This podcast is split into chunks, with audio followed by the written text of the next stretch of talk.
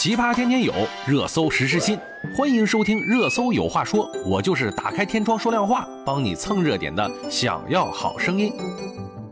近日，在社交媒体上流出了包贝尔爆粗金扫帚奖创始人程青松的朋友圈截图。该图啊被广泛传播以后，旋即呀被各个平台拱上了热搜。金扫帚奖从2009年至今，已经顺利的举办了十三届。不同于多数电影奖项都是以表彰、鼓励电影作品和主创人员，金扫帚奖的定位是评选每一年度表现最令人失望的电影及电影人，堪称打脸式评奖。十三年来啊，金扫帚奖始终伴随着激励行业进步和哗众取宠两种不同的声音。这一次啊，包贝尔的破防，令这两种观点再次碰撞起来。我们是今年七月二十七日公布了奖项的结果，包贝尔的朋友圈就是获奖当日发的。程青松对中国新闻周刊的记者表示，那天呀，包贝尔发布相关内容之后，程青松便通过朋友得知了此事。朋友不仅把他发布的内容给我看了，还善意地提醒了对方这样的言论不合适。根据程青松回忆说啊。包贝尔当天发布的那段文字，不到五分钟便自行删掉了内容。在本届金扫帚奖中，包贝尔凭借电影《阳光姐妹淘》收获了最令人失望导演奖。在电影上映时啊，便呈现过口碑一边倒的指责声。韩国原版《阳光姐妹淘》豆瓣评分八点八，有五十六万用户打分八点八，好过了百分之九十八的喜剧片和百分之九十七的剧情片。包贝尔的翻拍之作，豆瓣评分为四点四，仅为原作的一半。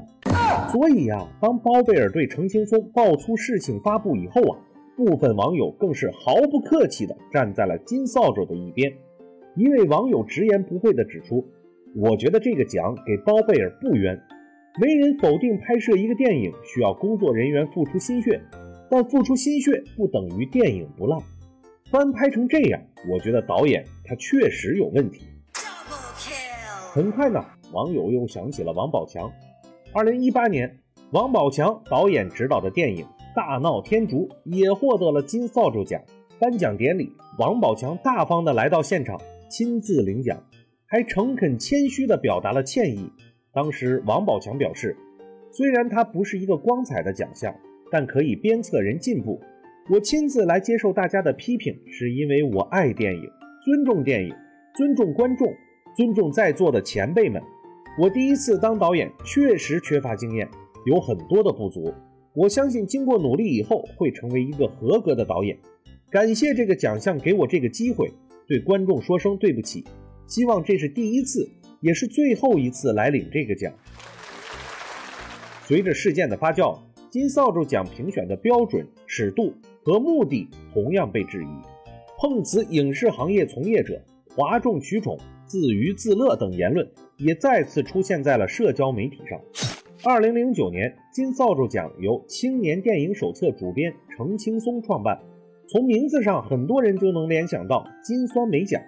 金酸梅奖每年在奥斯卡奖放榜前公布。